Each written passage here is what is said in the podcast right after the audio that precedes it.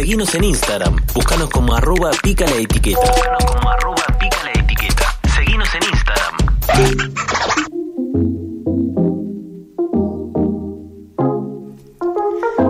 20 minutos pasan de las 22 horas y aquí estamos en Pica la Etiqueta una vez más con ustedes y en esta oportunidad eh, queremos hablar de una situación que nos tiene un poco angustiades. Hemos estado enterándonos mucho mediante las redes sociales, hay mucho movimiento de activistas, por suerte, pero falta muchísimo más para que esta noticia esté en boca de todos, o al menos de muchos. Eh, así que por eso queremos hablarles y compartirles esta información sobre el Golfo San Matías de Río Negro porque como les dijimos hace un ratito, está en peligro. Eh, Mica, ¿vos eh, alguna vez conociste el Golfo San Matías? Sabes que no, no, pero estuvimos investigando un poco eh, al momento de poder contarles todo esto, porque son un montón de cosas, la verdad, para charlar.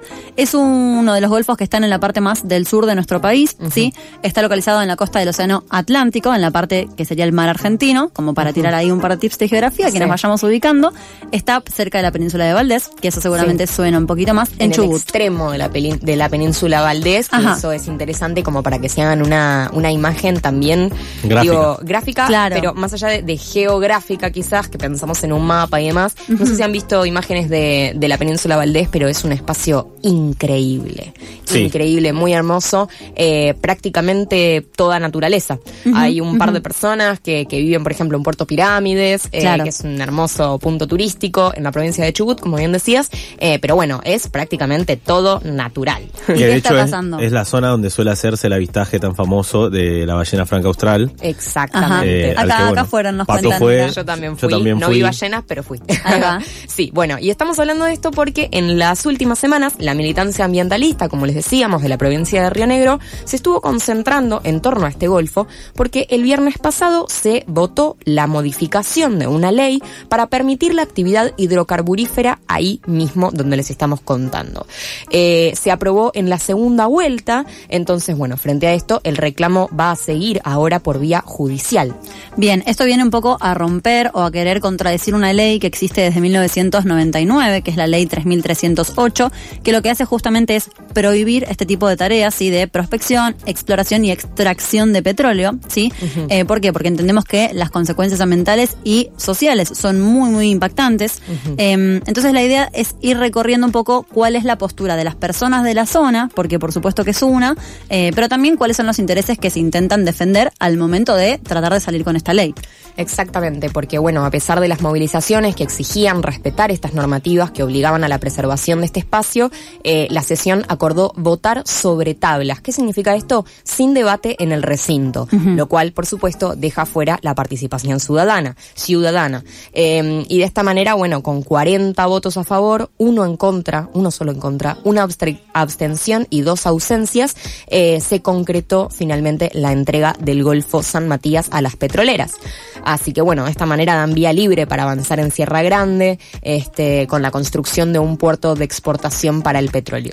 Bien, esa modificación que fue votada en la legislatura de Río Negro apunta a permitir que IPF justamente construya un oleoducto y un puerto petrolero desde donde se podrá exportar el petróleo que se extrae de vaca muerta. ¿sí? Es importante ahí remarcar que la ciudadanía envió observaciones que no fueron tenidas en cuenta. Como decías vos, recién, las movilizaciones y demás, la perspectiva de la ciudadanía no está siendo tenida en cuenta a la hora de sesionar. E incluso el fin de semana, eh, el pasado se convocó a un estudiantazo, ¿sí? a una jornada de reflexión y a una asamblea popular, siempre las vecinas buscándole la vuelta para exponer su, su manera de ver una situación y no siendo escuchadas. Exactamente, sí, este, bueno, claramente eh, la movilización es, eh, es grande y se pide el apoyo de todos porque, bueno, la burocracia sindical apoyó el proyecto de entrada de los recursos naturales, de entrega de estos recursos naturales y, bueno, sin embargo, el pueblo también se hizo presente en las calles, eh, trabajadores y docentes de Viedma y Patagones, ambientalistas, jóvenes estudiantes de las ciudades costeras de San Antonio Este, las grutas, probablemente muchas de estas, muchas, muchos de quienes nos están escuchando vacacionaron alguna vez ahí, disfrutaron de, de, la naturaleza, de lo que estos espacios tienen para ofrecernos, este país inmenso y tan rico, eh, en el mejor sentido de la palabra, por favor, sin, hablar de... No, utilitarismo. sí, sí, sí.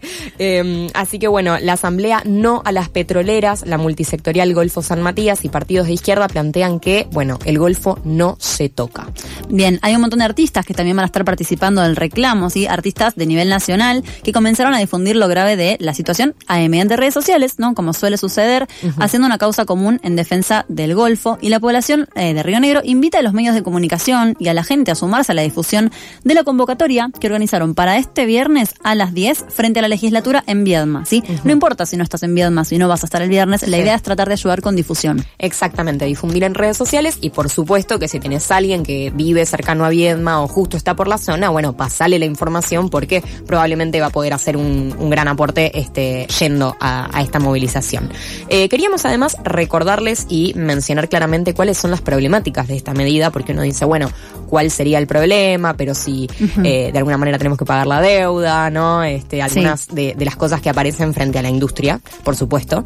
Em, pero la carga y descarga de buques que transporten productos hidrocarburíferos implica riesgos ambientales muy graves por derrames en un área eh, enorme de biodiversidad que abarca cuatro áreas protegidas y un parque nacional, así como el hábitat de la ballena franca austral, como les decíamos eh, recién, como les contábamos. Eh, además, esto pone en riesgo miles de puestos de trabajo de turismo y pesca, apunta a subsidiar a empresas privadas por debajo de las regalías que se obtengan, promueve el uso de combustible fósil en un contexto de crecimiento de la crisis climática. Y nos parece importante resaltar este último punto porque nosotros, al menos desde Pica la Etiqueta, creemos que la salida no estaría siendo por acá.